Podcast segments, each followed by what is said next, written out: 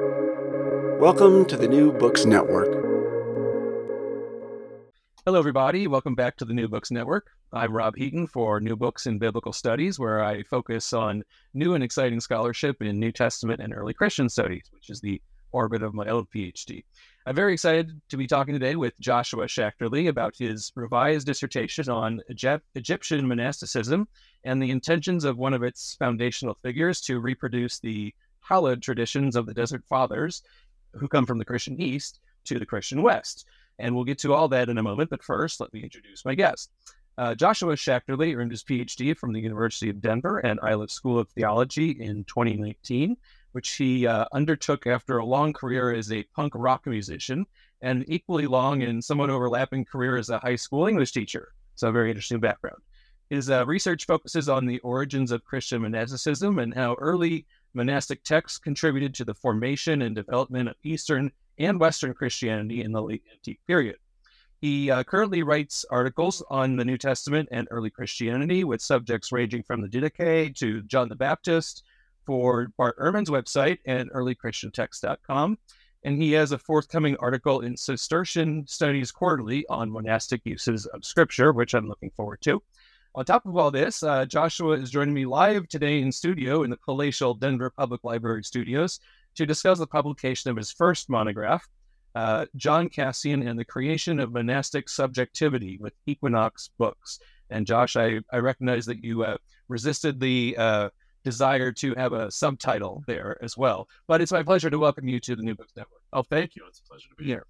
Um, so, as a matter for our audience of full disclosure, uh, Josh and I basically navigated our PhD program at the uh, University of Denver together, and we were writing partners while we both worked on our dissertations. So this is far from the first time that I've interacted with uh, uh, Josh's work on John Cassian and monasticism. If you were to go to the great lengths of reading both his book and my book, you'll find that we both uh, cite one another as being kind of generally therapeutic in the difficult dissertating process, but also in specific instances as well academically. Um, but uh, of course, in these podcast episodes, we uh, provide a soft review and encourage conversation with authors about their work. So, uh, although this is not the, a hard critique of Josh's work, I do happen to think that he makes important contributions to uh, interpreting the intentions of John Cassian specifically and also early monasticism in general. So, what do you say, Josh? Should we uh, get to it? Let's get to it. Wonderful. So, in this book, you make an argument about uh, John Cassian's intentions for monasticism as he moves from Egypt to Western Europe with a couple of other stops in between. Uh, and so he lands in Gaul, which is uh, southern uh, France today. Um, and we'll get to Cassian the individual in short order, but I wanted to start our conversation in an even more basic place uh, uh, here today. Um, what do we know about the origins of monasticism, either from Cassian or from other ancient sources? Um, are these uh, initiated, these monastic orders, are they initiated as official church orders of monks like our listeners might know about existing in the church today. Uh, where and why? Uh, I realize I'm throwing a lot of questions at you, but, but let me get to it. Uh, where and why does this conglomeration of Christian practices achieve popularity in early Christianity? And what perhaps are the different types or flavors of monastics and key individuals associated with them in the rise of early monasticism? I'd like to start by thanking you for giving me some of these questions in advance so I can not have to remember them. Absolutely. Um, so, speaking of monastic origins, um, there's sort of a traditional account, even in the ancient world, even in the late antique period, of where monasticism came from and how it grew. And for centuries, it was always starting in Egypt with a hermit called Antony. Um, and also, sort of parallel to that, it was another Egyptian um, named Pachomius who started off as a hermit like Antony, but instead of remaining a hermit, became sort of the founder of of larger monasteries. So it's not that those two figures weren't real or that they didn't contribute mightily to the origins of monasticism, but like most things in history, you can't take ancient texts at face value. So um, there was surely no definable point of origin like Antony or Pachomius. Even in the uh, fairly spurious uh, Life of Antony written by Athanasius, he he acknowledges that Antony went out into the desert and learned from other monks that were already there. So, um, having said that, I will say that we're, we become aware of monks as monks in the late third and early fourth century in the deserts of Egypt. Um, which became kind of the center of monasticism. Although um, I should acknowledge that we know now that it was also developing at the same time in Palestine. Mm. Um, so these groups of Christians and some, again, they're often in, in some of the literature, they're, they're often characterized as, you know, illiterate peasants who are just simple people that love the Lord. And the truth is there were those, but there were also very educated people and everything in between. So there was a huge diversity. Um, these people moved out to the deserts beyond the Nile Valley, and the literature written about them fascinated people in the ancient world. Um, in other words, these monks and, and nuns, and I, for the rest of this podcast, I will just be referring to monks, not because there were no female monastics, but because they were all called monks mm. early on. There was no female equivalent. Like a distinction. So the, the distinction between genders came later. Exactly. Um, so these monks and nuns were not, um, to answer your question, were not official orders initiated by bishops, and we have plenty of evidence that at least early on, some bishops didn't quite know what to do with them. Um, you know, what was their role in the church? These were considered holy people and lay people, mostly because of their asceticism, which we'll talk about later. Um, and lay people greatly respected them, went to them for advice, um, for mediation in, in conflicts. I mean, they were clearly important, but generally they weren't ordained and they weren't exactly lay people either. So my this is where I get to use the Twitter thing, a secret third thing. They were they were a separate category that had yet to be defined officially by the church. And so I think in some ways the church was uncomfortable with them early on. And you can see evidence of that. Um, so then you asked, how did monasticism become so popular? Well, the literature written about them spread. Um, the Life of Anthony that I mentioned earlier was probably the first big one, and it became like a ancient world bestseller. Um, in fact, if you read Augustine's Confessions, just before his conversion experience, he's discussing with friends the Life of Anthony, which I, I think he hadn't read, but they had his friends had read. So I mean, it had gone that far away from Egypt. Um, so it was, yeah, it was everywhere, and that of course means that it became that Life of Anthony became sort of the ideal that people aspire to. Oh, well, monks have to be like this. What that didn't take into account, of course, was that, like every writer, Athanasius, who wrote that, had rhetorical purposes in mind. He was not just writing that as a disinterested historian or something. Um, he used Anthony, in his case, as an authority to fight Arianism. Um, so in the in the story, Anthony is this vicious heresy fighter, right? He goes to Alexandria and he rails against all of them and screams for the authorities to arrest him for it. And but we actually have letters written by Anthony which aren't anything like this. Hmm. So it's it's when I say that Athanasius' story uh, book is is spurious, I think that's what I mean. Like we we he doesn't seem to fit the actual evidence we have of Anthony. But the point of it, the point of this is that he was such a popular figure even before Athanasius wrote this, or Athanasius wouldn't have claimed him as an authority.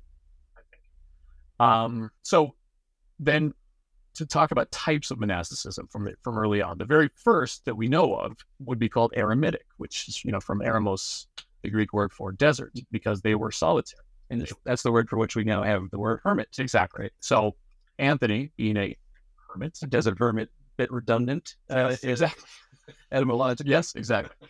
But so he would um, Anthony, Anthony and others like him lived in caves. Um, some lived in ancient tombs that had been disused. Uh, some built cells for themselves out of mud and lived in those. So, but they were known to be solitary and mostly, at least early on, avoided. I mean, they were out in the desert away from human society for a reason. They thought that solitude was got them closer to God. Second type um, was were called lauras, or sometimes pronounced lavras, depending on how you spell it. Um, those were smaller groups of monks who lived separately, like individually, isolated during the week, but then came together for a, a synaxis, like a you know a weekly worship session uh, on Sunday, or to speak with the leader and get advice. Mm. So there was usually a leader, and then you know, let's say eight to ten monks at most, living in close proximity, but avoiding each other most of the week. And then finally, the one that we're most familiar with today that continues today, which is monasteries, which were large groups of monks living together all the time. So it sounds like there are perhaps many different beginnings to monasticism that become normalized into kind of an official story through Athanasius and through the way that uh, these things tend to get remembered after a, a significant period of time. That's exactly right. Um, so if if these early monastics are kind of abandoning the urban church setting in Egypt, whether to um, live out by themselves in a cell or a cave or what have you, or in a Cenobitic community or in some other kind of arrangement, is it fair to say that monasticism is inherently an anti or counter institutional endeavor, or is that a stretch of the evidence for you? I would say that it didn't begin with the intention of being a counter church movement. However, the fact that the church was such a huge part of the social fabric fabric of the ancient world, of especially the late antique period, um, monks by moving outside of that system physically, um, and then also by creating their own sort of system of authority based not on apostolic succession as as bishops were, but on something else, on asceticism, sort of created their own system of authority. Um, not apparently literally attacking clergy or the church, but just existing separately from it and garnering their own authority both from lay people and from each other. And so um, this is evident, um, for example, in in stories of Cassian, but also in other monastic uh, literature, the Sayings of the Desert Fathers, the Apophthegmata Patrum, um, where monks try to avoid being ordained, which is often sort of forced upon them. And the reason they try to avoid it is because it disrupts their ascetic lifestyles. Um, and we'll talk more specifically about this later, but some even go to extremes like mutilating themselves to avoid ordination. Um, the Sayings of the Desert Fathers seems to advocate for an independent system of influence and organization, particular to ascetics. And so um, it's parallel to, as I said, but definitely separate from religious communities presided over by bishops. So there are many stories in which not only do monks avoid being ordained, but they also kind of um, disregard the authority of a bishop. So, for for one thing, bishops come out. Don't bishops don't wait around for the monks to visit them; they visit monks, which shows a, a sort of deference already. Uh, especially the you know living as far out in the desert as they were, that took some doing to get out there and risk your life. Sure, sure. And then in addition, um, despite the high status of the bishop, uh, they would show great deference to these monks by you know bowing down at their feet. Um, now, again, some of this literature was written by monks, so we have to take it with a grain of salt. A certain portrayal of events. Right? Absolutely. But the fact, again, going back to Athanasius, the fact that he thought that it would be helpful for his position to co opt the sort of rhetorical power of a well known monk shows that bishops were wary of the power of these monks hmm. and, and aware of it. That, very nice. Um, so I have a sort of related question this about the sources for early monasticism. You said some of them are produced by monastic communities themselves, uh, uh, whether by individual monks or Cenobitic communities.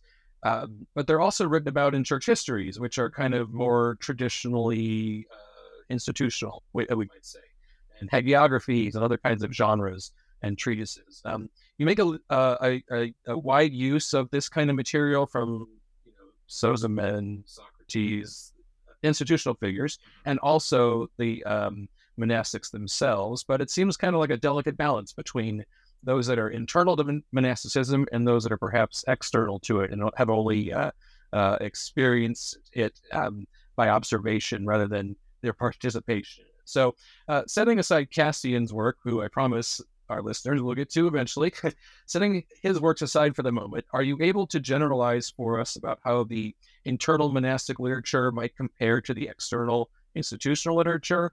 Maybe by uh, appeal to any uh, divergent aims and goals that it might have, and you know, is that a fair way from uh, from the beginning to characterize a dichotomy between the two? No, I think it is. Um, so, again, leaving Cassian aside, literature produced and compiled by monks, and that includes the sayings of the Desert Fathers, but also others, including the Lausiac History and and many many others. Um, collection these collections of sayings, etc. They most see, d- despite some of the diversity between them, they they focus most on asceticism as authority. So, asceticism has to be um, correctly done, which is to say, not not too extreme. Um, you know, there's a story of a monk in the Sayings hanging himself over a cliff um, and, you know, basically risking dying as a form of asceticism. And he's grabbed by other monks and told, don't do that. but obviously, monks, Cassian himself writes about the Gallican monks when he arrives there being overindulgent and lazy and not, you know, not renouncing their privilege and status. That is also looked down upon and that loses them authority as monks. So the main focus is asceticism. And even the clergy that are mentioned in monastic literature, there, there are several clergy people um, focused on in some of the monastic literature, like the Saints. They're only there because they are sufficiently ascetic. The Life of Anthony, going back to that, as a good example of something written by an outsider to monasticism, about monasticism. Um, the fact that he even wanted, as I said before, to co opt Anthony's reputation or his own position shows that Anthony already had this exalted reputation. Um, and I think that's how you often see these. You can look at the rhetorical purposes behind outside literature and say, oh, well, here he was, the, the, the author was clearly trying to uh, force the monks or a monk into a specific sort of role such that he served the church. I mean, in Athanasius, for example, Anthony is extremely different to to bishops. He, you know, make sure you bow down. He tells his disciples to uh, all bishops when you see them, and they are the only respect, you know, the only representative of the Holy Church that matters. And there's no evidence that that actually happened in monastic literature. It's it's all, literally the opposite. Okay, so Athanasius paints a very convenient portrait for uh, bishops yes. uh, as they would come to interact with uh, monastics. Absolutely, and he's only really one example of that. I mean, there there are many. Okay, very good. So, uh, you told us a little bit about monasticism as an option for Christian practice in the third and fourth century, and perhaps beyond that as well. But um, now I'm curious, if we get to the subject of your book, how that fits into all of this. So, uh, my questions here are pretty basic. Who is John Cassian? Uh, what do we know about his biography, his life, his career, and his writings? And uh, why is he an important figure to study in the annals of Christian history? Yeah. So, Cassian, unlike, fortunately, like most ancient Christian authors, is kind of stingy with the details of his biography. But I think there's enough evidence in his writings that we can fill in some of the blanks and in some other people's writings about him, to tell you the truth. Um, he was born around 360 CE in a region called Scythia Minor, which is now part of a, uh, a region called Dobruja and is shared by Romania and Bulgaria. Uh, we know that his first language was Latin, and it's very clear from the Latin that he uses that he's educated. He's not just sort of cobbling this together. Um, but he was clearly also educated in Greek as well, and he uses fair, a fair amount of Greek terms in his writing.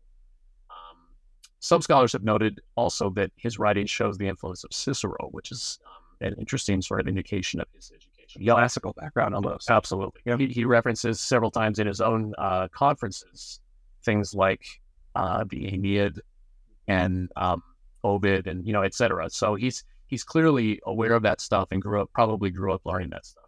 When he was about 20, he left his home and he went to Bethlehem to join a monastery.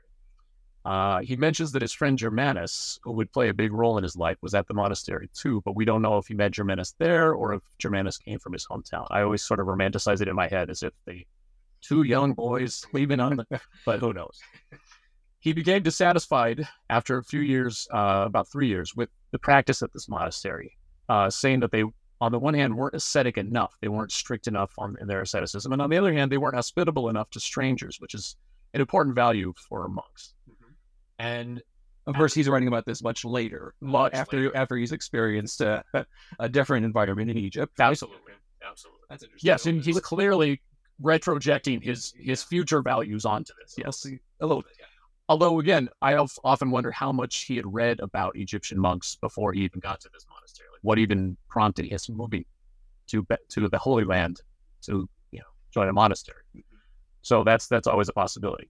Um, so at the same time that he was becoming dissatisfied in Germanus as well, an older monk who had come from Egypt joined the monastery and started telling stories to Cassian and Germanus about the monks of Egypt.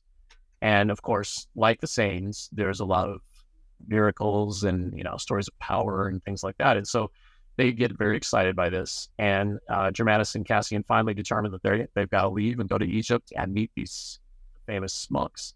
And so they get permission from their abbot because obedience is a huge value in, in monasticism, as you know. And the abbot says, okay, because this is a worthy goal to meet these monks, um, you can go, but you have to come back. they never come back. Um, there's even some sort of indications in the conferences where Germanus says something like, "We really should go back, but I kind of don't want to." Interesting. So you know, they were young men. There we go. So they go to Egypt, and according to the conferences, anyway, they they do. They walk around several regions of Egypt. They meet many famous monks, and they learn a lot.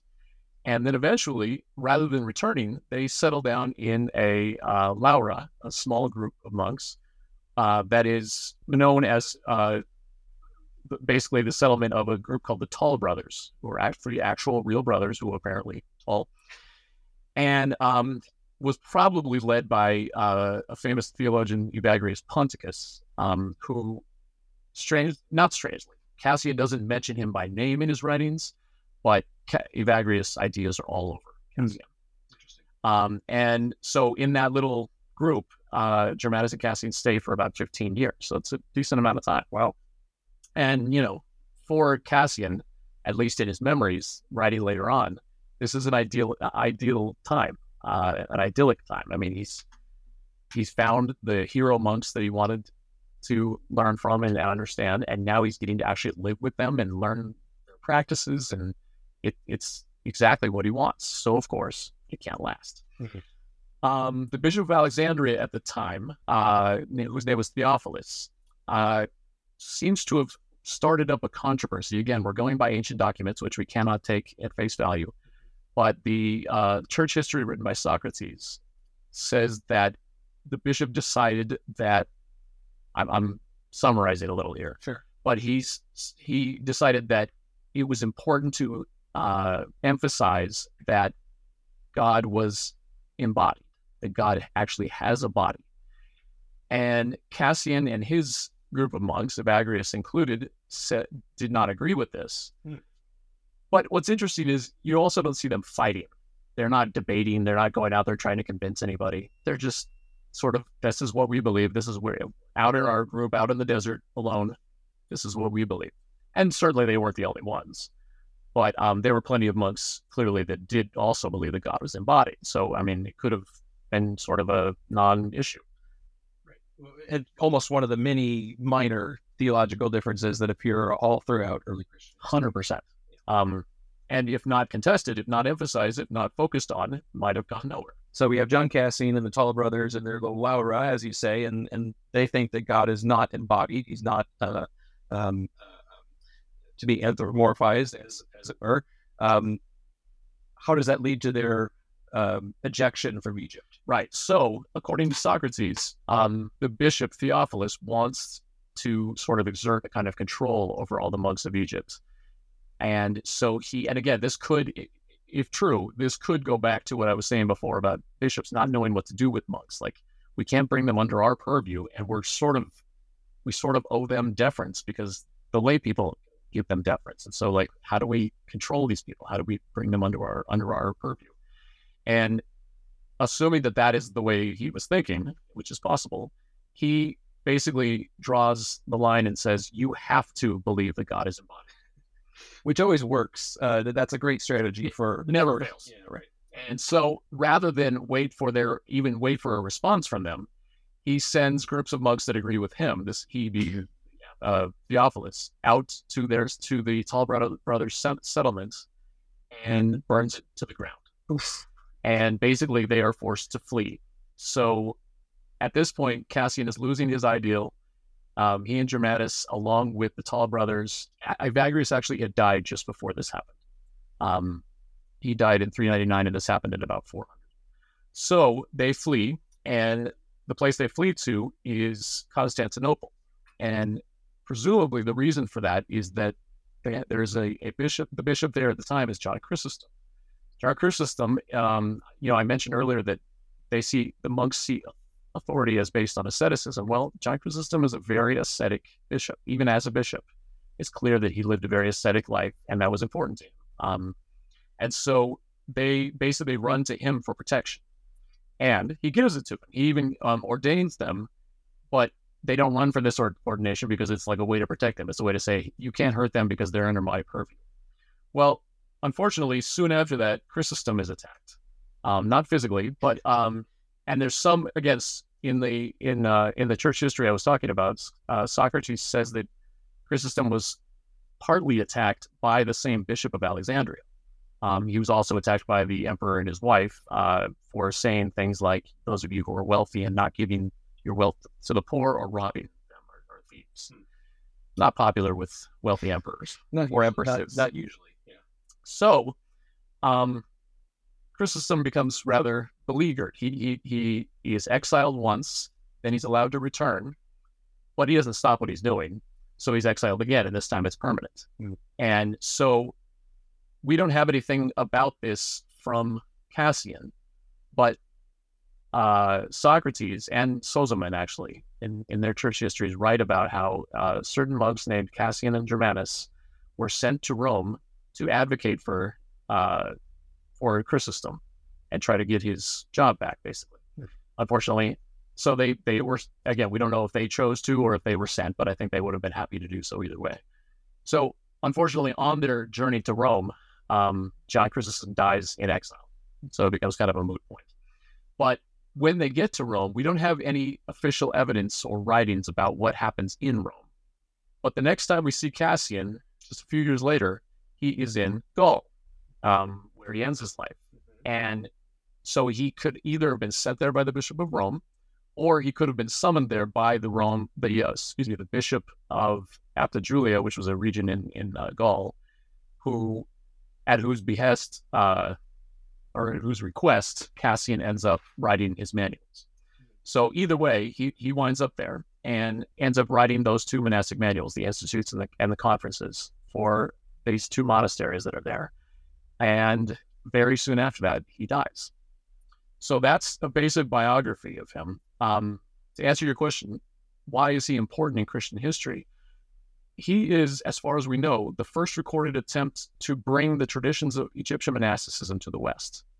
Um, it's not that they weren't aware of it. I mentioned that Augustine was very aware of the life of Anthony, for example, but I don't know that anyone had come out there and tried to literally say, do this, officially do these things, because that's what they do in Egypt and that's the correct way to practice.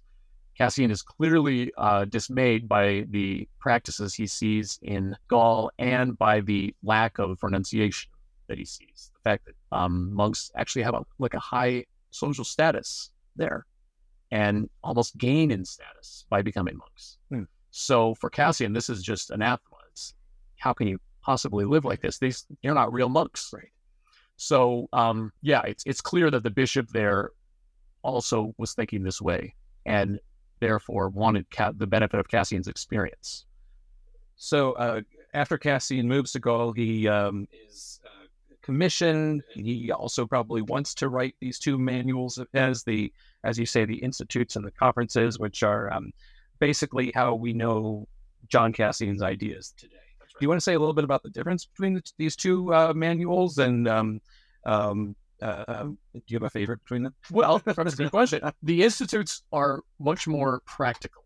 If he had just left the institutes, you would have a kind of a strict manual of how to be a monk.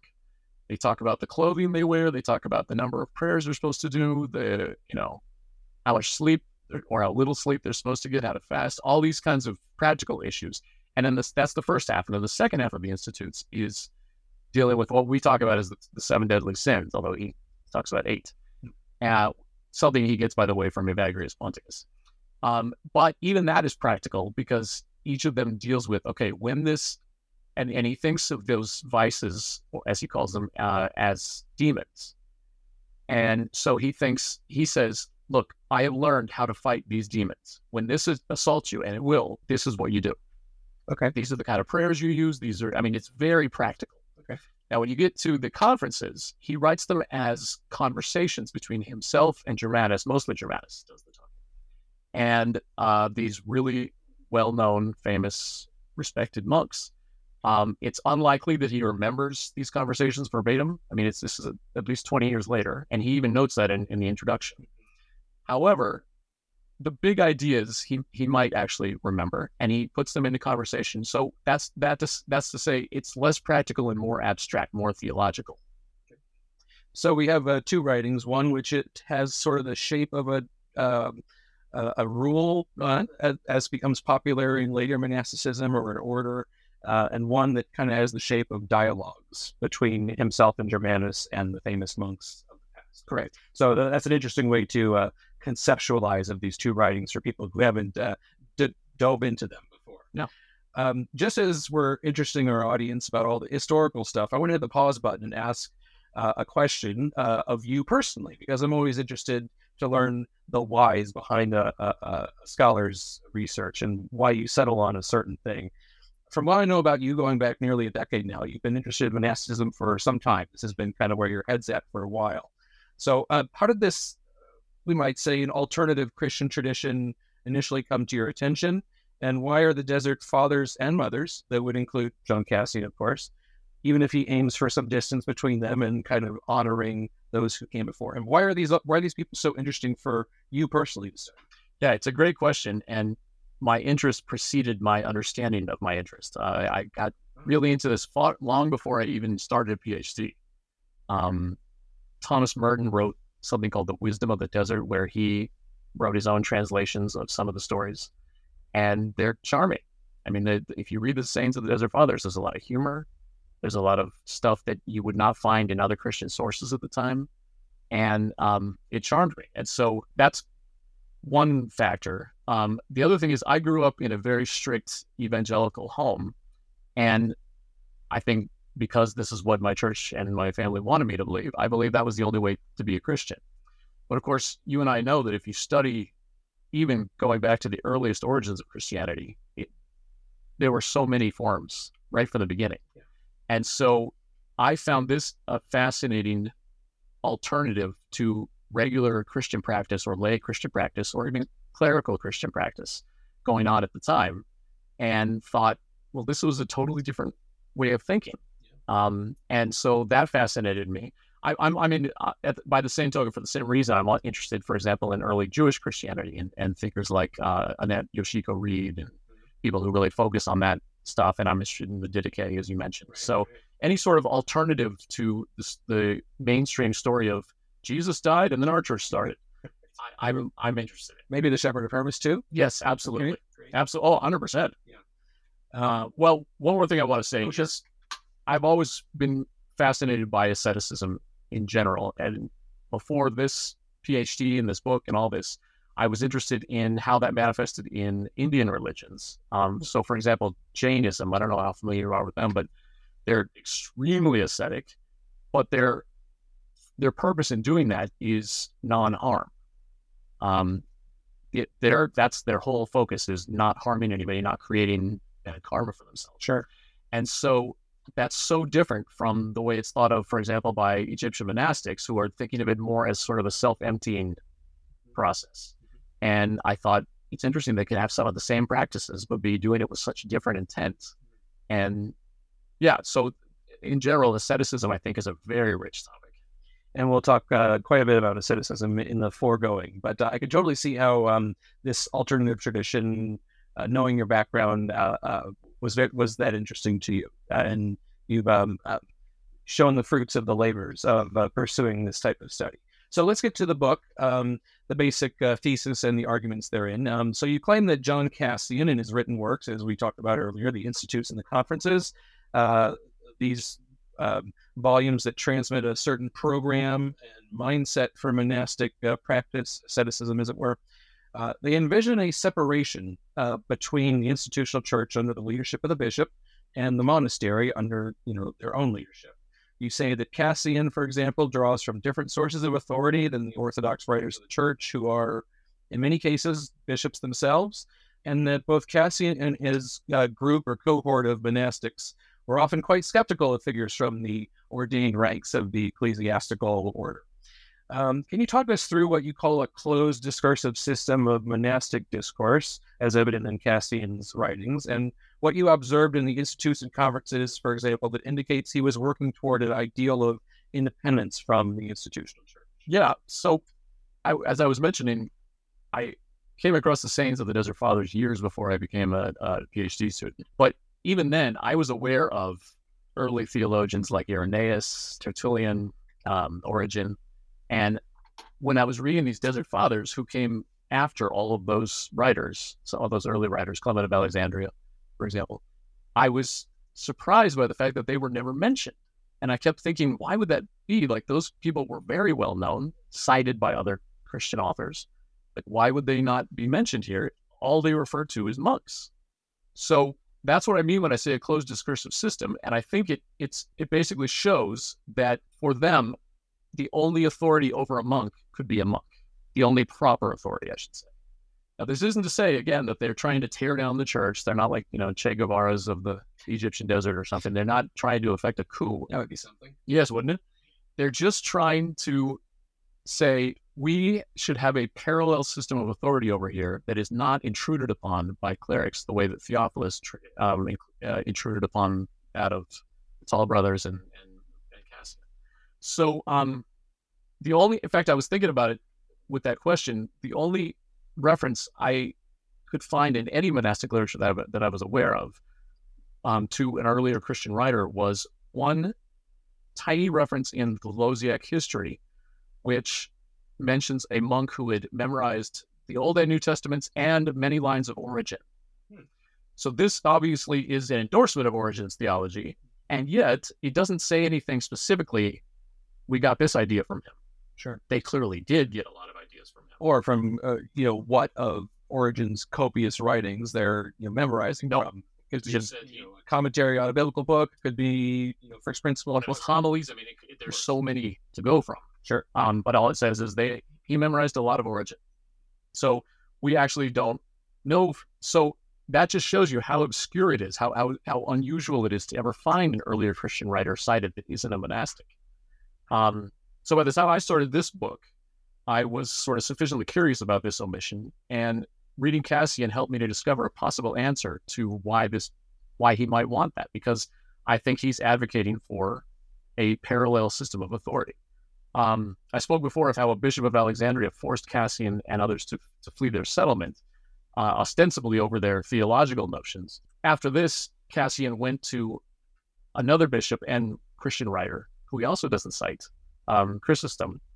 And I had to wonder if, you know, first being kicked out of the Egyptian desert and then having to, like, watching this bishop that he admired so much be exiled and eventually die.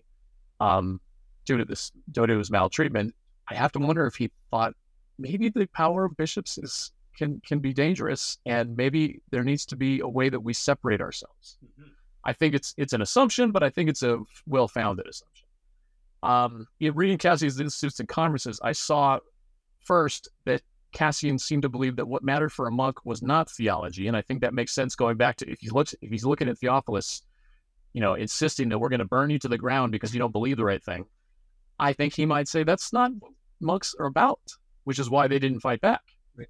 Um, they instead said, "Yet we do believe this, but what matters is what we do, is our practices." And so, the institutes, as I mentioned, start out by saying, "Okay, this is how a monk should dress. This is how many prayers they should say. This is how many psalms." All matters of practice. Um, and furthermore, he actually insists that the practices are all divinely sanctioned. So they'll say, "An angel gave us this number of prayers." um, you know, hard to argue with. A messenger of the Lord. Pretty high authority. It is. So again, if you're receiving direct messages from the Lord on what to do, that must be the right thing to do. Sure. And it gives you a, a, at least equal authority, I would say, to a bishop. So the second part of the institutes, as I said, deals with the seven deadly sins, but he or eight in his case, but he doesn't just identify them; he gives them practices. And so I started to see it's all for Cassian about practice.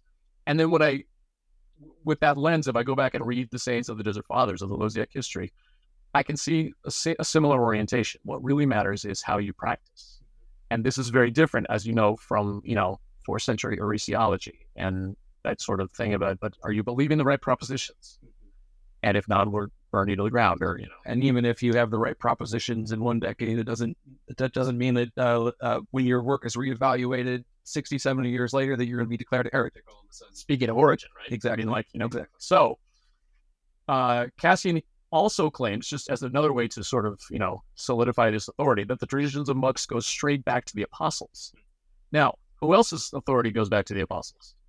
The bishops. The bishops. Right. So he's, to me, this is like a shot across the bow. He's saying we are just as authoritative as you. Um, because look, look at the apostles in Acts. They live. They none of them owns anything. They they share everything in common. They it's very easy for him to put that back onto monks and say, look, this is what we're doing. We took this from them, and not yea centuries later we read this and decided to do it, but that it's been passed down over time.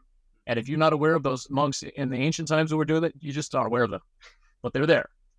Um, so that is basically when you helped me with the neologism, which um, instead of apostolic succession, you said you suggested, having read the, that part of my writing, apostolic praxis, which makes a lot of sense to me, and which I use in the book. Thank you. And there's still an idea of succession behind it. Absolutely, succession of, uh, of, of, of, practices that are undertaken or followed exactly. that connect one to the apostles, rather than simply tracing the genealogical line back through all of the you know, Episcopal successors. And they don't try to even do that. They don't say, well, I was a student of Evagrius, who was a student of that, who was a, they don't care about the names as much as they care about, are you doing the practices that they did? Right. And we know their practices from the stories we have and blah, blah, blah. And I don't know if you were planning on getting to this eventually or not, but there's a pretty funny quote from Cassian that uh, appears several times in your book. I, you know, I, I hadn't thought to mention it, but it's super important. And it's yeah. absolutely the thing that got me even writing this dissertation in the first place on this topic. And it was, and he, what's interesting is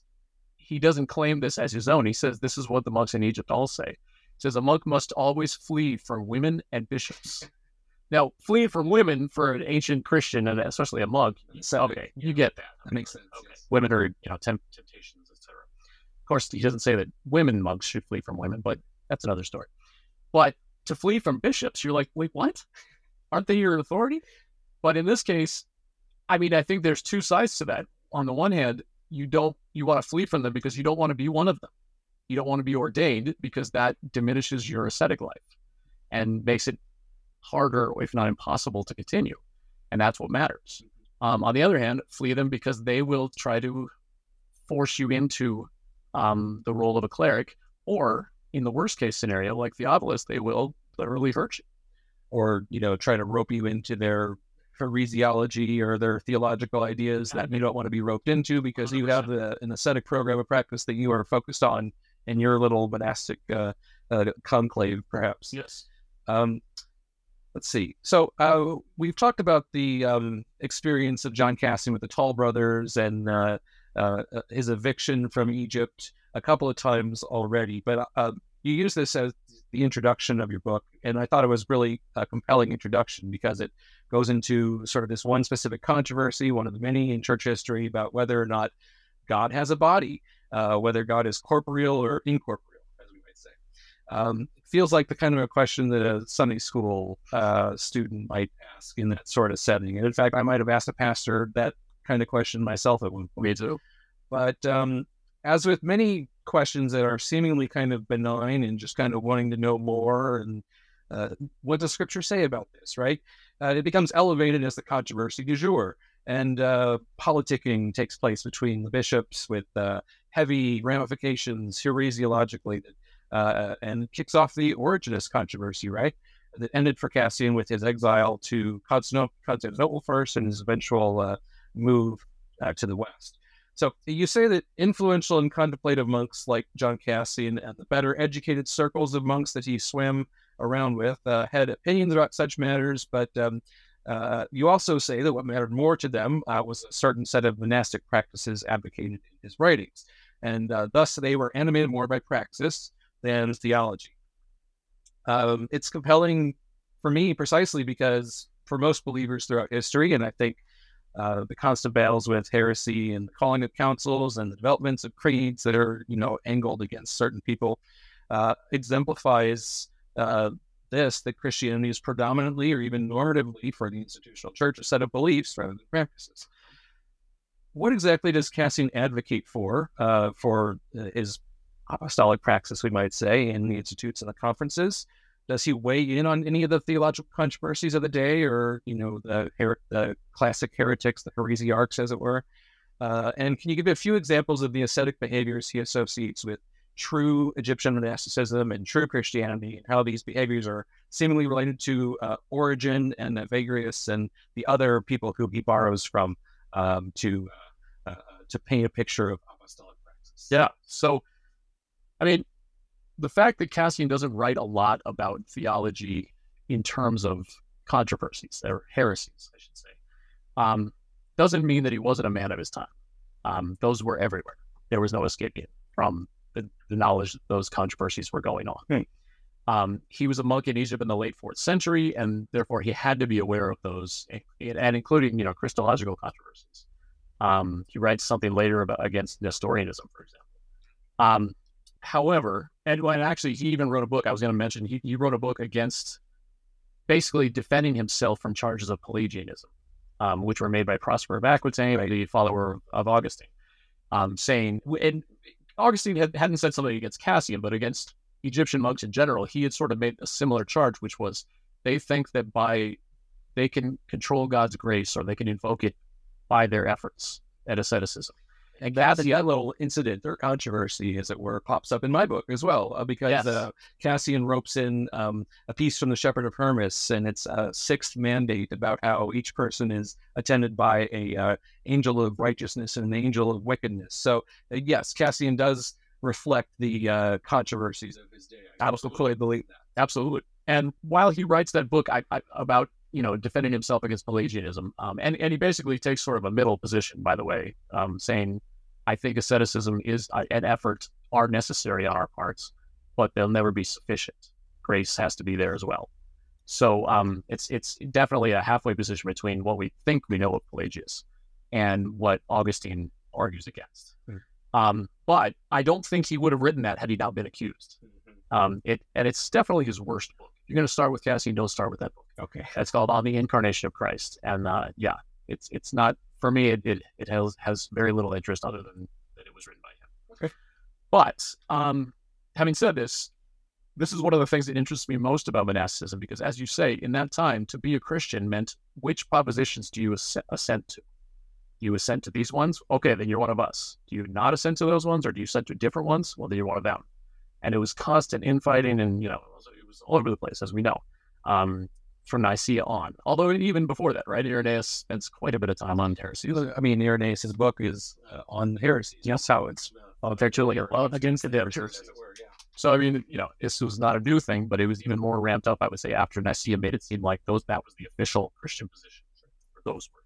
So um what's what I find interesting about that is that in monastic literature, for example, in the Sayings of the Desert Fathers, um, there seems to be a general ethos discouraging that kind of controversial debating or arguing. Um, as an example, um, and again, want to make sure everyone knows I'm, I'm not taking these texts at face value. Um, these are idealizations done for rhetorical purposes. However, there's a great story um, or quote from one, from the Sayings where a monk gives a younger monk advice. You know, the, the monk the monks often go to elder monks and say, "Give me a word, tell me how to live." And the monk gives some basic stuff. You know, don't eat too much, control your tongue, etc. Then he says, don't argue about the image. And what he was referring to is the controversy of what it means that humans are made in the divine image. Does it? This goes back to God being embodied or not. Does that mean that God looks like us, and so He created us to with bodies that look like His body, mm. or does it mean that there's this sort of internal spark, more like Origen's kind of idea? Mm. And this guy doesn't say take a side. This particular monk, he says, just don't argue about it. And there are many, many stories like that where they say, don't argue with don't do it. Just skirt past the theological controversy and do your practice and you know do what you're supposed to do. So I found that fascinating. And even in the case of the controversy that resulted in Cassian's exile, when the way that it's written in the church history of Socrates, as I say, there's no fighting back from those monks. They don't say, no, you're wrong. They just happen to believe that. And they and people know it because they've gone out and talked to them, including the bishop. And the bishop decides, no, you can't do that there, or we're gonna kick you out. But there doesn't ever seem to be any debate between the two. So, I mean, for I, I think for that reason, there was that that sort of ethos was already established by the time Cassian got to Egypt. And I think in general, while you cannot at all say there were no theological controversies among monastics. But that doesn't seem to be the focus of those who wrote and compiled the literature, including Cassian. Okay. Um, the, what mattered was, are you practicing correctly? Um, and practicing correctly, as, as you asked. Um, for Cassian, it means a lot of things. It means, for example, things like how much one should fast. Although, for example, he, he does say, I've tried many different rules of fasting, and there is not one that works for every person because people have different levels of health and strength. So you know, it has to be it has to sort of be a trial and error. Um, how many prayers to say, which he gives an exact number, uh, and at what times, and when should I observe silence, and when should I, when can I speak, and all these things include practices that he thinks of as emptying the self of this worldly self, and instead allowing that self to be filled with divinity. So um, a, a, word that doesn't he doesn't use and that isn't used much at that time, or maybe it is, I'm not aware of it, but that it's used later in Orthodox theology uh, in the Middle Ages is theosis. So becoming divine, and that's what that is. That's that's the point of asceticism for them is, is this sort of union with God, as opposed to sort of just being near to God, which is more of a Western sort of. I, th- I think Athanasius also sees theosis as no, that a goal worth ascending toward. They, I would agree. There's probably have different ideas on quite how to get there. I would agree with that. Um, the other thing to say about, I guess, if you had to, if you had to narrow Cassian's idea of asceticism down to one word, it would be renunciation. Okay. Um, and he uses that word again and again, especially in the conferences.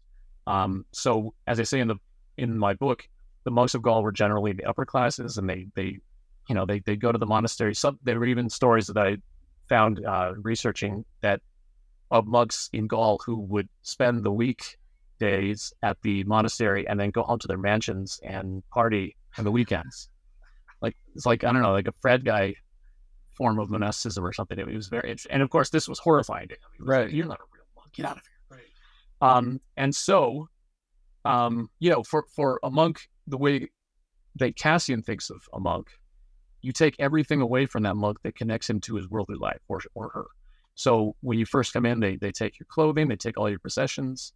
They don't throw them away or even use the money. They keep them separate. And if the person ends up leaving, they give it back to them. But um, they even the robe that they get doesn't really belong to them; it belongs to the monastery. Hmm. So nothing is you're, you're you own nothing is the ideal, and that means that in a sense you become nothing. Um, ownership. I talk. I refer to another book in my book, uh, Agamben's book on poverty in monasticism, and the fact that monks later on, especially in the Middle Ages, make a difference between ownership and use. And they're allowed monks are allowed the use of many things, of the robe, food they eat, the utensils or tools they use for manual work, but they don't own those things. And I think that's important because they don't define them. They're only defined by their practices. Like a communal pra- a communal uh, ethos of you can't take it with you. That's all the rest. yeah. Um, and um, so asceticism has its benefits, uh, um, as it's described in the literature. So, uh, but this is not the way that you portray it. This is the way that I took it as I was reading. Um, but they seem uh, kind of like magic. They, they have magic sounding powers in episodes that you uh, survey. So, for example, uh, one of them basically commands a crocodile to die so that other people can cross a river for a church service, and the crocodile dies after the uh, after allowing the monk to uh, surf across his back across the river. Um, ascetic monks are also able to perform as healers, um, and whether we call that magic or something else, uh, uh, what empowers that is the monastic's expertise in asceticism. So uh, it seems that asceticism is the basic currency in monastic thought, and it's as well reflected in Cassian's own writings as well as the uh, Apophthegmata. Hope I said that right. The sayings of the Desert Fathers. Um, you suggest that asceticism arises as the most laudable form of Christianity around the time when martyrdom is no longer taking place because Christians are, of course, now the powers that be. And even though they're maybe attacking one another, there's not uh, martyrdoms as we uh, think about them happening in uh, when the Romans are in charge, for example. Uh, um, these ascetic practices can border on the extreme in their own right. You talk about monks who subsist on basically morsels of bread and water a day. Uh, but they contrast especially with the portrait of Western monasticism in Gaul, where Cassian is looking to import or evangelize his Egyptian um, monastic program. Um, I think you say also that Augustine, uh, figures like Augustine, are impressed by what these uneducated desert dwellers are doing based on his reading of the life of Antony. Um, where I'm going with all this is I'm, I'm curious if you can elaborate on the differences in practices between what happens in the Eastern mon- monasteries that Cassian grows up in or he's raised in, perhaps, and those that he arrives at uh, in Gaul. Um, what is the communal life like? What do they do with their time in different places? And how does Cassian try to reform the West to look more like the East? Yeah. So, um, as I mentioned earlier, Christian monasticism developing in Egypt and Palestine first was really an Eastern phenomenon. And of course, that even goes back to writers like Basil the Great, um, who were monastics that then became bishops, but you know were very focused on asceticism, the Cappadocian fathers in general. Um, so that sort whole sort of uh, ascetic ethos, um, I think, was a was part and parcel of the theology and practice of monks in Egypt as well. And they, the, the, Egyptian monks, that in that sense, uh, influenced the Cappadocian Fathers and vice versa. But um, we have indications from Augustine, but also from Gallican hagiographies. You know, um, people in Gaul writing of monk saints in Gaul. Um, the monasticism in the West was conceived of very differently with reference to asceticism. So in the East, as I said, the Cappadocian Fathers, Chrysostom, they emphasize the need for self-denial. And I remember reading something of Chrysostom's where he's, you know, he's, he's giving a homily to lay people in his one of his in his church, and he's saying, "Go out and see what those monks do. Do the same." He's telling lay people to do what monks are doing. It's it's it's ridiculously audacious to say that, and I hesitate to think that any of them would do it. But you, he seemed to think that that was it was that important. Asceticism was that important that everybody should be practicing. So this is kind of uh, Cassian's thinking as well. Um, I, but although I should I should mention that again, nobody that I'm aware of ever came up with universal rules like you know everybody should fast this much or everybody should do this number of prayers. Um, the general indication though was that by refusing for the East was that by refusing to fulfill one's desires and specifically one's sort of worldly desires, things like sex and food and entertainment and uh, money, um, and reducing one's needs down to the bare necessities for existence, one could sort of transform oneself and orient oneself away from the survival of the body and status and toward the spiritual. Now, in the hagiographies written in Gaul, especially of uh, Honoratus and Martin of Tours, you see a very, very different kind of thinking. Um, they are clearly seen as just as morally good, but they regularly interact with kings spend time feasting with kings and, and noblemen. They, and uh, Martin of Tours, in particular, gets basically an emperor's funeral when he when he dies. There's a huge procession. People come from all over. Now, again, this is a hagiography, so take it with a grain of salt. But the fact that that would even be seen as a good thing to do, um, I remember reading one of the stories of the Desert Fathers of um, a monk named Arsenius, who ironically came originally from Rome, but then moved to Egypt to be a monk um, he's dying, and his two disciples say to him, "What should we do? We've never like buried a body." And he says, first of all, do not dare let anybody honor my body, like no relics, none of that stuff." And they said, "Well, so what do we do? We've never buried a body before." And he goes, "How about you just attach a rope to my ankles and drag me to the desert, drag me out into the mountains so they can eat, the animals can eat me." Very different from having kings and bishops and everybody following in a procession honoring you.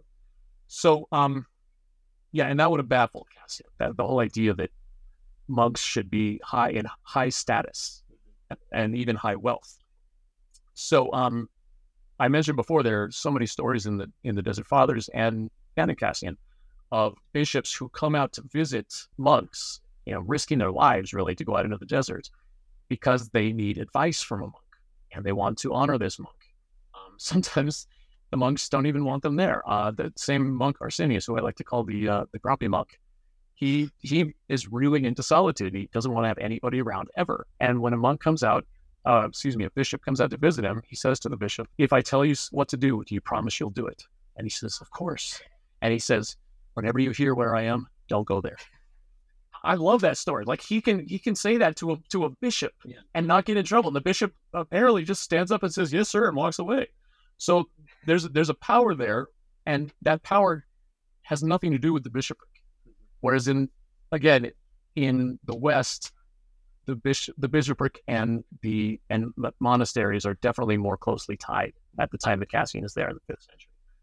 Um, in terms of Augustine specifically, we know that the Pelagian controversy for him, he he kind of railed against Egyptian monasticism, even though he was into it originally, um, for saying that what what he thought was um, a, a, bold assertion that our efforts invoke God's grace, or in other words, almost saying that we control God with our efforts. And he said, for him, grace was so ineffable. You, you literally could not even determine to whom it would go or why.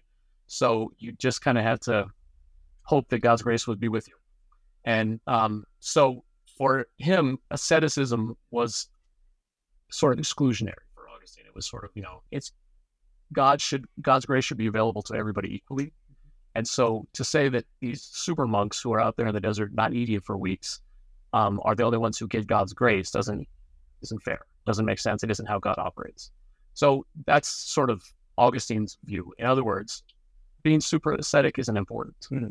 What's important is knowing God's grace and asking for it. Although again, God's grace seems to be kind of capricious, and who knows if you'll get it or not. But for Cassian and for you know the classical monks from uh, Egypt, asceticism is kind of the highest of the highest uh, order, highest value. Um, so I want to talk a little bit about the formation of monks in the kind of Egyptian model, perhaps. Um, thinking about what we know about the late arrival of monasticism in the third century, monks are still eager, as we said, to write their history going back to apostolic times. Characters like Elijah and John the Baptist as prefiguring monasticism, and especially for Cenobite communities, thinking back to Acts 2 and 4, where believers are said to pool resources and shared meals and so on. Um, the institutional church wants to show its connection to the apostles via this top down chain of su- succession, apostolic succession from Jesus to apostles to bishops. And you suggest the logic of apostolic praxis is active in monastic thought or monastic communities. So I want to ask this functional question about um, how these um, monks uh, connect back to apostolic times via their practices and how they form monks for a specific way of uh, operating, a subjectivity, as it were um, how do these monastic communities take an individual uh, who expresses an interest in joining them? And you mentioned they obviously they give them new clothes. That's one. But how do they take them and turn them into an initiate in their apostolic self-emptying practices in this community? What does initiation look like if you were to uh, show up on the door of one of these Cenobite communities in Egypt one day and uh, tell them you want to join? Yeah. So Cassian, I always wonder how it, you know, how much these are idealized and not, but what Cassian says is that when someone wants to join a monastery, so let's say they go up to the gate or the door of a monastery and they knock, they are ignored and kept waiting outside for at least 10 days, if not longer, as a way to test their their perseverance, how how strong is their desire to be a monk. Um, and in addition to that, other monks will come by and insult them, maybe kick them. Like just basically, can you put up with horrible treatments and and you know not getting what you need, basically, can you be a real ascetic? And this is your first test. Mm. And I have to assume that a lot of them went no and left. And they noped out. And they noped out. Yeah. Um, however, if you get in, this is when this is only the very first phase. When you first get in, you get to be you get to be what would be called, I guess, an initiate or a novice, but you're not officially part of the monastery yet. You have to prove yourself still. So that ceremony where they what comes next is the ceremony they don't just give you new clothes and say, go change. They literally, in front of the entire monastery, strip you down, take all your possessions. So that's, you know, the humility they're always going for, that they're always talking about. And put on the new robe, which makes them, you know, no longer do they own anything. They're, they're participating in the life of the monastery instead. But they're not officially in the monastery. What happens at that point is they're given to what would be called now, I think, the hospitaller, who is a person that lives outside, just outside the monastery and he's he's in charge of taking in strangers who um, need hospitality or travelers, for example. And this guy, the the young novice, is basically his assistant and is is forced to serve these people. Um, how no matter what sort of socioeconomic status status he came from originally, he's now a servant, and you have to do that for a year. After a year, you get to you get assigned to the person who will be your monastic elder or your teacher. And so Cassian talks about how the main job of that elder is to get you to conquer your desires. Well, how does he do that? The main thing is he makes them do things that are either repulsive or ridiculous, and to see if the monk will obey, even if it doesn't make any sense. And there's lots of stories of monks obeying ridiculous things, like uh, elder monk pointing an antelope and saying, "Look at that turtle," and the the his student going, "Yes, yes, sir, that's a turtle." Um, or you know writing something and in the middle of writing it he gets a call you know he hears a call from his elder he stops even writing the letter he's writing and immediately goes. Things like that. The, the best story for me, it, it, Cassian tells it, and it's also in the uh, Sayings of the Desert Fathers, is a young monk is told, so uh, his elder picks up a dry stick and sticks it in the ground and says, You need to um, water this every day until it blooms. It's never going to blow. It's there in the desert. And the other problem is the water is, I think they say it's about six miles away across the desert. So every single day he needs to walk 12 miles to get water and bring it back. And he does it without complaining for a year. And then the, the, the, uh, in the Sayings, it becomes miraculous. The thing actually blooms. but in Cassian, the guy, and so the guy pulls up the stick and throws it away. Okay, you've proven that you're obedient. So these kinds of things get the monk to do things that against his own desires, which are, is supposed to teach him to be obedient no matter what, which is supposed to conquer his own will. And it's not like to trick the initiate, right? It's not it's not like saying uh, go find a board stretcher to the novice or the apprentice that comes into a carpentry shop, right? No. But you're trying to see can they functional about it. Can they obey the uh, Lenniest ideas? Yes. With absolute um, obedience. I mean, give up your own will, right? It's said over and over and over again. And, and that is seen as a way to allow the divine will to work through you. Hmm. Uh, so there's a theoretical piece uh, kind of hanging out there that uh, you get to in the middle of your book, and you're so you can analyze Cassian's institutes and conferences uh, by bringing in the contributions of a 20th century French theorist and philosopher Michel Foucault uh, as a way to conceptualize the rhetorical work that Cassian performs when he imports this Egyptian monasticism, sorry, into a new context. Uh, Foucault is most famous for the ways he described his, in his writings and his lecture series how power establishes itself, operates, reifies itself, and so on, uh, especially through the formation of subjects, uh, and that uh, you know appears in your title, of course, uh, that are useful to a system of power. And you admit that Foucault's ideas are most germane to sort of the industrial age and the centuries immediately predating that. But uh, you also appeal to these Foucaultian concepts of disciplinary power, pastoral power, biopower, and overall uh, governmentality to explain how uh, John Cassian institutes a group subjectivity or basically a self sustaining monastic culture that is distinct from the institutional church and driven to particular ends that are, you know, that internalized by the monks that make up that community. Can you explain these concepts sort of at a basic level for peoples whose head might spin at Foucault, uh, for one, and um, provide a few key examples of how you see them as operative in Cassian's writings? Yeah. So the writings of Michel Foucault, uh, specifically his theory of the creation of subjects, uh, really helped me to conceptualize and analyze the function of Cassian's writings. Um, a close reading of Cassian's writings through the lens of Foucault uh, showed me that Cassian was uh, doing, trying to do two things: trying to shape the individual subjectivity of monks, and I'll talk about what that means in a second, and Next, trying in turn to form a larger, unified collective monastic subjectivity, which might ultimately rival the authority of the clergy. Hmm. So, when we talk about the, the, the, word subjectivity for Foucault, this means a, a social construction whose vantage point is the result of the constant interplay of multiple forms of power. That's probably as clear as mud. in other words, the subject is one who combines and internalizes multiple forms of power in hers or own, her own social role. So, for example, when I say Cassian is trying to shape the subjectivity of monks, I mean that he is attempting to give them an ideal based on Egyptian monasticism and make them see themselves as aspirants toward that ideal. In other words, you are monks in in as much as you participate in these things that I tell you to do. Um, Foucault identified three means or methods by which subjects are created, and I think this is these three are what kind of like took me aback and made me think, oh, this seems like what Cassian is doing. So, first, uh, modes of investigation create subjects as objects of knowledge. And Cassian does this by observing the monks of Gaul and comparing their practices, not in his head, but in his writing hmm. for his audience, to the idealized monks of Egypt. So, in other words, he's looking at them and saying, I'm watching you and I'm seeing that you do this, but the Egyptian monks do this. So, he's basically trying to make them decide, am I going to be a monk? Then I have to do what he says he's setting them up to say a true monk does this. Um, second, practices and procedures divide subjects both from within and from other subjects according to standards of norm and deviance. So monks are divided within by Cassian's rhetoric in the sense that he tells them to watch over themselves as if one part of each monk is a guard and the other a prisoner Hmm. who must be made to conform. I mean, this also goes along with Neoplatonic thought, right, where there's different parts of the soul, um, and the, the the higher soul sh- should shape the lower soul, and this same sort of ancient thinking. I think that was sort of just in the air. And hearing that, especially, it uh, it totally rings a bell. How for Cassian, the idea that a person is attended by an angel of righteousness who kind of tells them what to do, like how, how important that would be for his uh, um, for his mindset.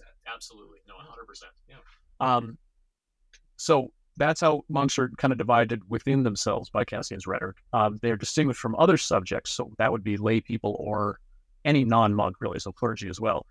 Um, or even monks who practice incorrectly. So basically, this is a way to say true monks are this. You must separate yourself from those monks who don't do that. And I'm sure I have to think there were a lot of monks in Gaul who were pretty comfortable and were like, we're not going to go there. Why, why does he want to change? We're, our lives are awesome.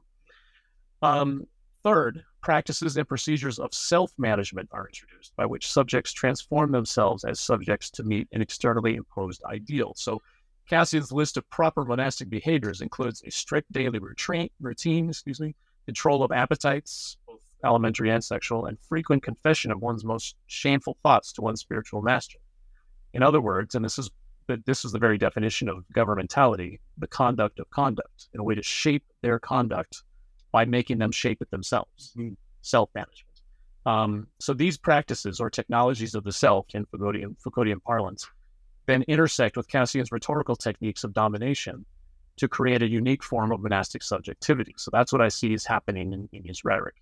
Uh, Foucault also outlines, as you said, several types of power that operate in this process of forming subjects.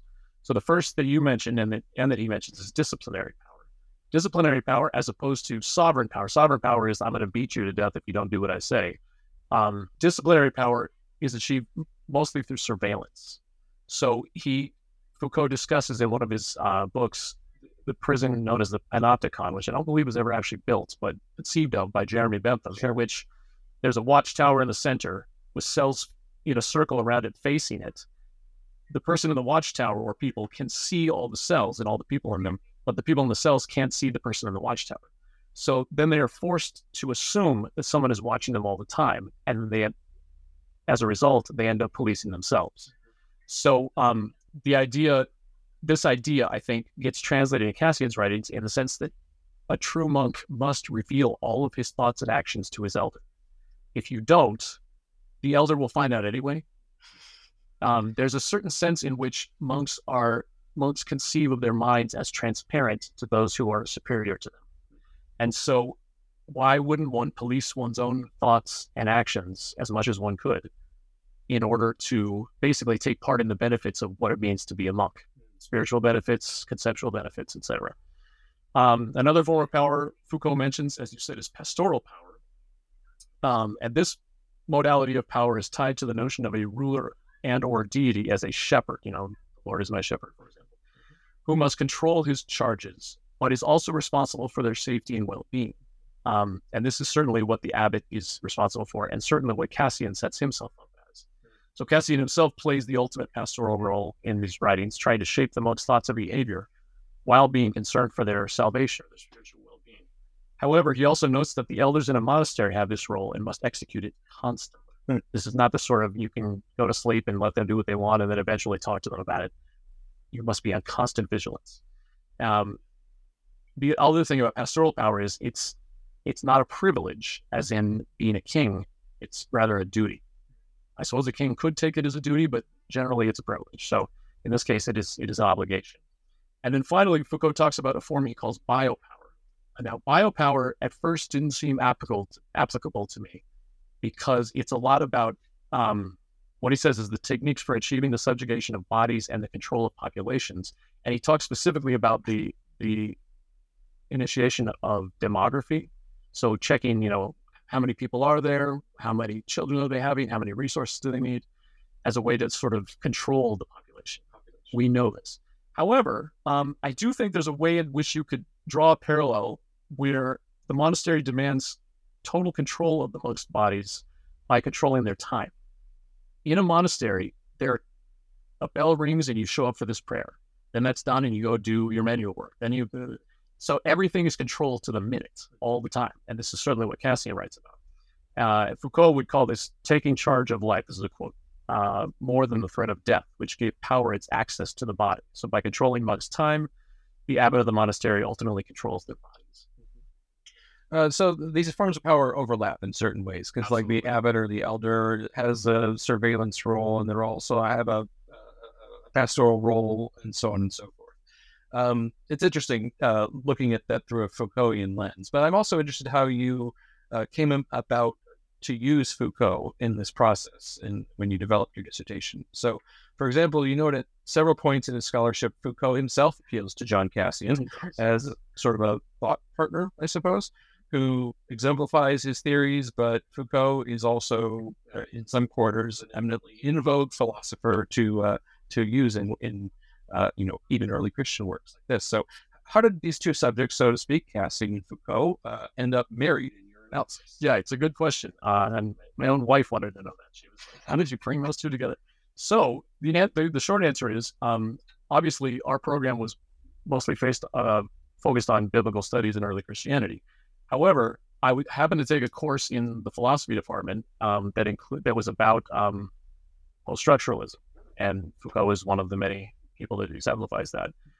So we did a big focus on Foucault, and one of the things we read was uh, him talking about his theories of power vis-a-vis the creation of subjects. And at that time, I had just started really getting into reading Cassian's work, and it started to think he's trying to shape these people. He's trying to make them into the person or people that he thinks they should be.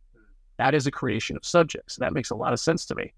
And this led actually to an independent study uh, in the philosophy department with on Foucault, which um, allowed me to just you know really dive deep into Foucault's work.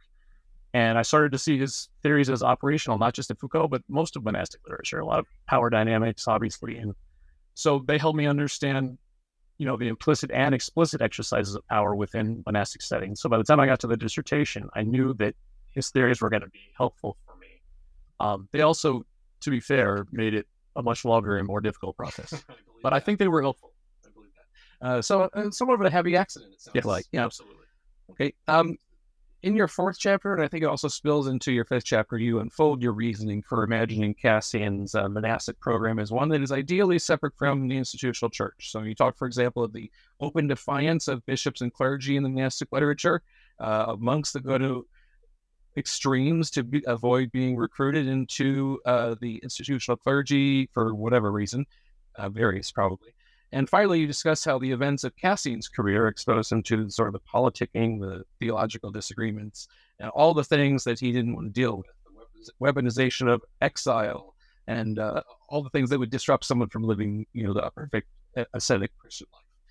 Can you share a little bit of this evidence with us and the reasoning behind, I guess, their desire to avoid both clerical appointments and political squabbling, and also why you see these as indicative of wider Egyptian trends? So this is not just something that Cassian himself believed, but this is kind of a, a wider belief among uh, the Christian uh, monastic tradition that uh, uh Cassian inherits from Egypt. Yeah. So you say, for example, that Cassian was representative of a type of monastic thought, and that while monks were not monolithic even back then, they trended toward a place of sort of removed from the messy urban life of the church. So can you talk us through all that? Yeah, absolutely. So before reading Cassian extensively, I had already noticed that the apophthegma, apophthegmata of the saints seem to idealize a sort of independent system of influence and organization based only on ascetic virtue. I mean, I was thrown a little bit at first when I saw how many clerics and even a few lay people were focused on in the apophthegmata. But then when you look at it, it's because they're really ascetic. So that's the, the common value, the common traditional um, focus of, of everything in, in that writing and in much of monastic literature. So the rival claims of bishops and monks still provided reasons for competition. Many lay people saw monks as holier and therefore worthier advocates with the divine um, than clergy.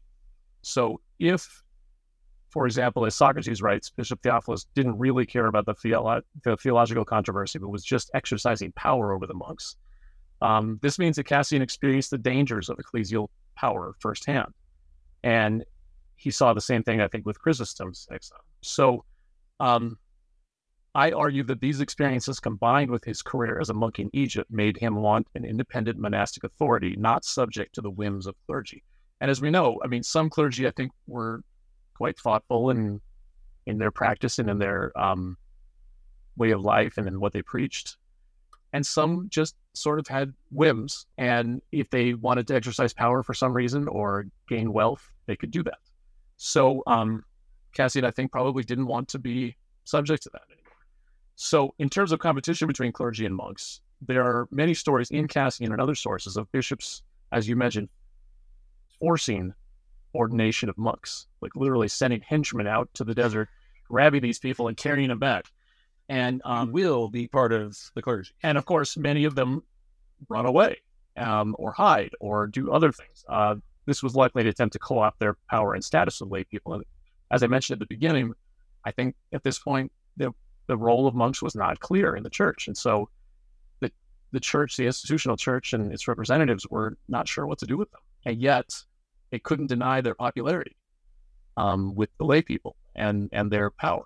So, um, why would monks want to avoid ordination? I think for two reasons. Um, the first is that ordination afforded one such high status and wealth, actually, that they figured you could not maintain the humility you're supposed to maintain as an ideal monk, as a as a bishop. Now, maybe there there seem to be some who are said to have maintained it anyway, but surely it would have been more difficult than if you lived in a in a mud hut in the desert. Um, and then second, you know, since asceticism was the basis for their authority, if you are suddenly a wealthy bishop and in charge of many many people, it would be difficult, if not impossible, to maintain that ascetic regimen, which they thought of as virtue. So, I mean, I, I, think that was the main reason that they wanted to avoid ordination. They, they, in a sense, thought that I wouldn't say it's too strong to say they thought of bishops as the enemy, but they thought of them as a separate form of authority sure. that they didn't want to partake in. Sure. Um, and I, you know, I mentioned the the most extreme one is where the the monk is being forced to be ordained, and he cuts off part of his ear right in front of the henchman and the henchman and, and, says, "I'm doing this because in Le- in Leviticus it says that someone who is uh, mutilated can be in the priesthood." So these henchmen go, "Yikes!" So they run back to the bishop, and the bishop says, "I don't care if he cut his nose off. Go back, ordain him anyway." So they go back, and they say, "The bishop said to ordain you anyway," and he says, and he takes the same knife with which he cut off his ear, and he says, "If you make me become a clergyman, I will cut out my tongue."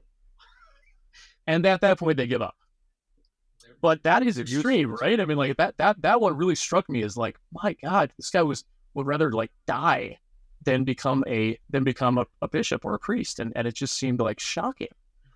So, um, I guess while that's an extreme example, there's so many examples in there of, of monks running away from it that it started to seem like it had to be a trend, right? So, um, as you said, the monks monks in Egypt were not monolithic. There were clearly different factions and different beliefs and different practices. Um, but Cassian was definitely part of what later came to be called Origenists. Um, they, even though Evagrius, I don't think ever mentions Origen. I don't think Cassian definitely doesn't mention Origen, and for good reason. At that point, Origen was being sort of questioned and would ultimately be anathematized. But at this point, it's just that his ideas are part and parcel of their practice. I mean, the way they interpret scripture, their um, commitment to asceticism, their whole idea of sort of rising with prayer, ascension to you know union with God. I mean, that sounds like Origen mixed a little bit with Neoplatonism. So, I mean, in that strain, um, in that excuse me, in that in, in that strain of uh, of monasticism, some sources are distinctly Origenist. Cassian, obviously, Evagrius, obviously, the Lausiac history are very is very Origenist. But then the Apophthegma actually kind of denigrates Origin at one point saying that uh, having a, a, monk that is, you know, fo- that is one of the main foci focuses of the of the piece, um, actually like yell at someone for listening to the ideas of Origen. So there was clearly not a monolithic idea of we all do this and we all believe this. Sure. Um, there were also many different reasons for becoming a monk. This one surprised me. You don't see this in much of the monastic literature because they're idealizing. But in letters and things like that, we know that, for example, um, sometimes older people that had no support from family needed a place to stay and food. Sure, they would join a monastery. Sure. Um, sometimes single women who had infants. Same reason. They would join and their and their babies would be allowed to stay. So I mean there, there was a lot of there were a lot of different things going on in early monasticism. And if you only read the things like the Apophthegmata or Cassian, you get this idea that, oh, we all in the desert do this. But it clearly was not the case. Um, and it's a lot messier than it looks like. I, I believe that. Absolutely.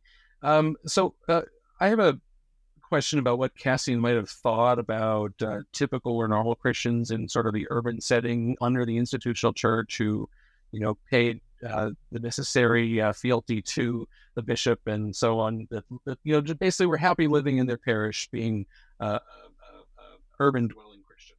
Uh, you say, for example, that Cassian implicitly sets up a duality between Egyptian monasticism as the highest practice of Christianity and church hierarchs uh, as examples of inferior representatives of a spirituality and ascetically deficient, albeit necessary, institution.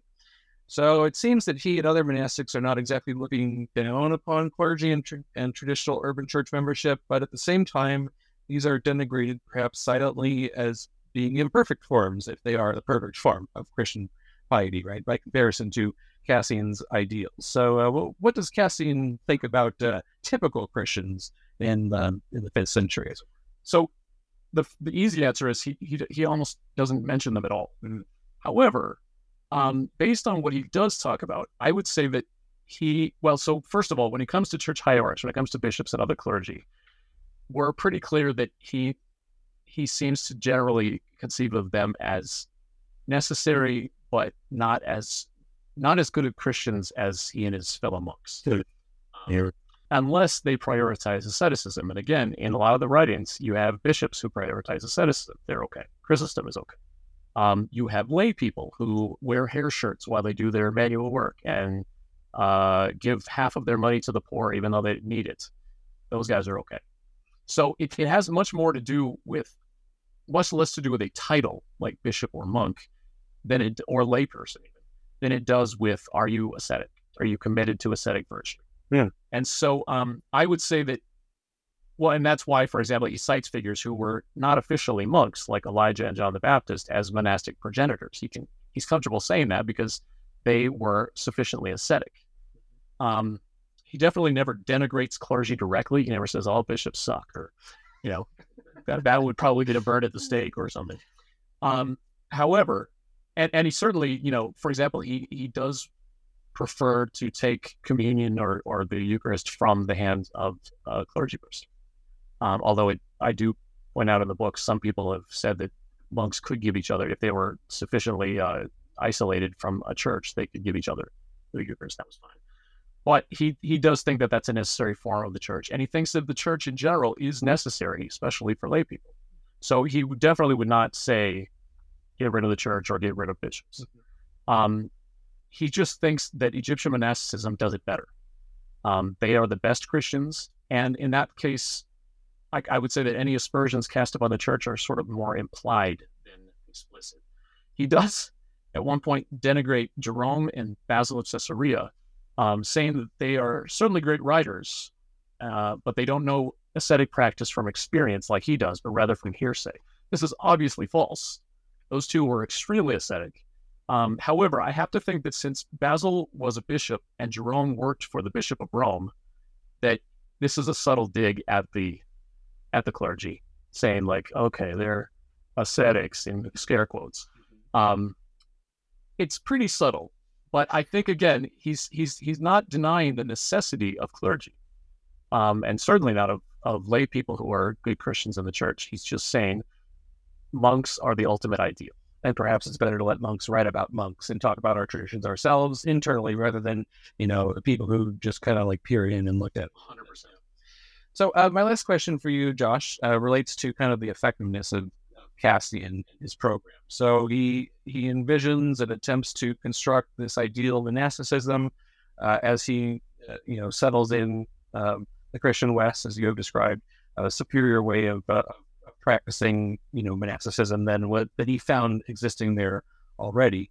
But he also, if you are correct, and I, I think you're on the right track at least, uh, wanted to set up his um, uh, monastic order as somewhat distinct from the institutional church and the clergy. So I'm wondering if you'll reflect for us on how and to what degree Cassian was ultimately successful in his aims. Uh, do you see the monastic orders having been kind of co opted by the church uh, for the most part, or were his reformist and uh, divisional intentions realized, even if for a brief period?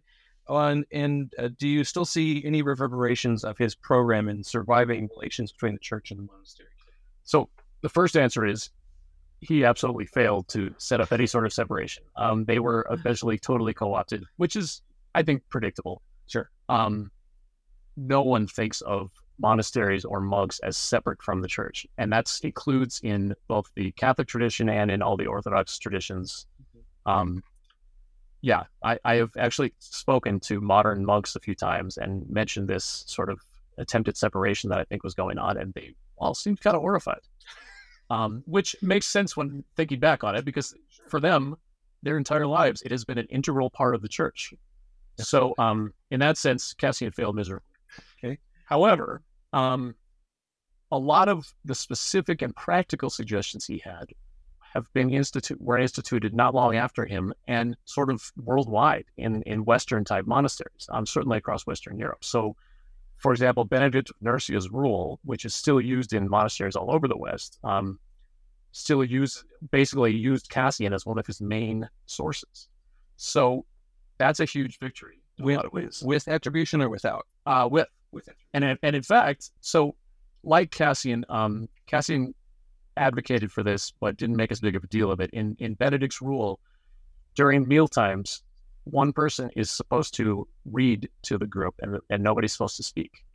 Scripture is obviously preferable, but one of the one of the two things he says can be read in addition are Cassian's writings. So um, that's a big deal, and and it, and it continues to this day. I had to check at a, another monastery, like are Cassian's writings still said yes.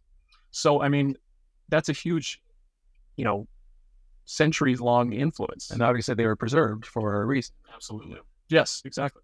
Um, so on the, on the one hand, with his focus on asceticism, I think he would have been a little disappointed by monks, you know, driving cars and watching TV today and things like that. But um, you have to say that a lot of the traditions he transmitted um, were spread all over the world and become standard in monasteries. Uh, the schedule of prayers he wrote still goes on in monasteries. There are modifications, obviously, but for both Catholics and Orthodox monastics, this is still it's he's still the basis. Mm-hmm. Well, uh, Josh, it's been um, a pleasure to speak with you today. Uh, this has been a, a, a, nice uh, endeavor to go on with you to revisit uh, your work from uh, your dissertation that has now been turned into a book.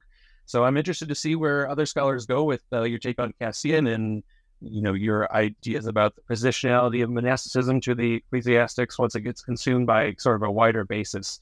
Uh, what are you working on next? Where's your work heading next, and where will we uh, see you next? Well, I'm working a lot more on Jewish Christianity right now, and, and um, scholarship on the Didache, sort of reconceptualizing that as possibly somewhat formative to early monasticism. Mm, so we'll see. Very interesting. Well, thank you so much for your time today, for your work on monasticism, and for being our guest on the New Books Network. Thank you. Again, Dr. Schachterle's book is John Cassian and the Creation of Monastic Subjectivity, and it's available now from Equinox Books. I've been Rob Heaton, your host in New Testament and Early Christian Studies for New Books and Biblical Studies, and I'll be with you again on your next download. But in the meantime, never stop questioning. Thank you.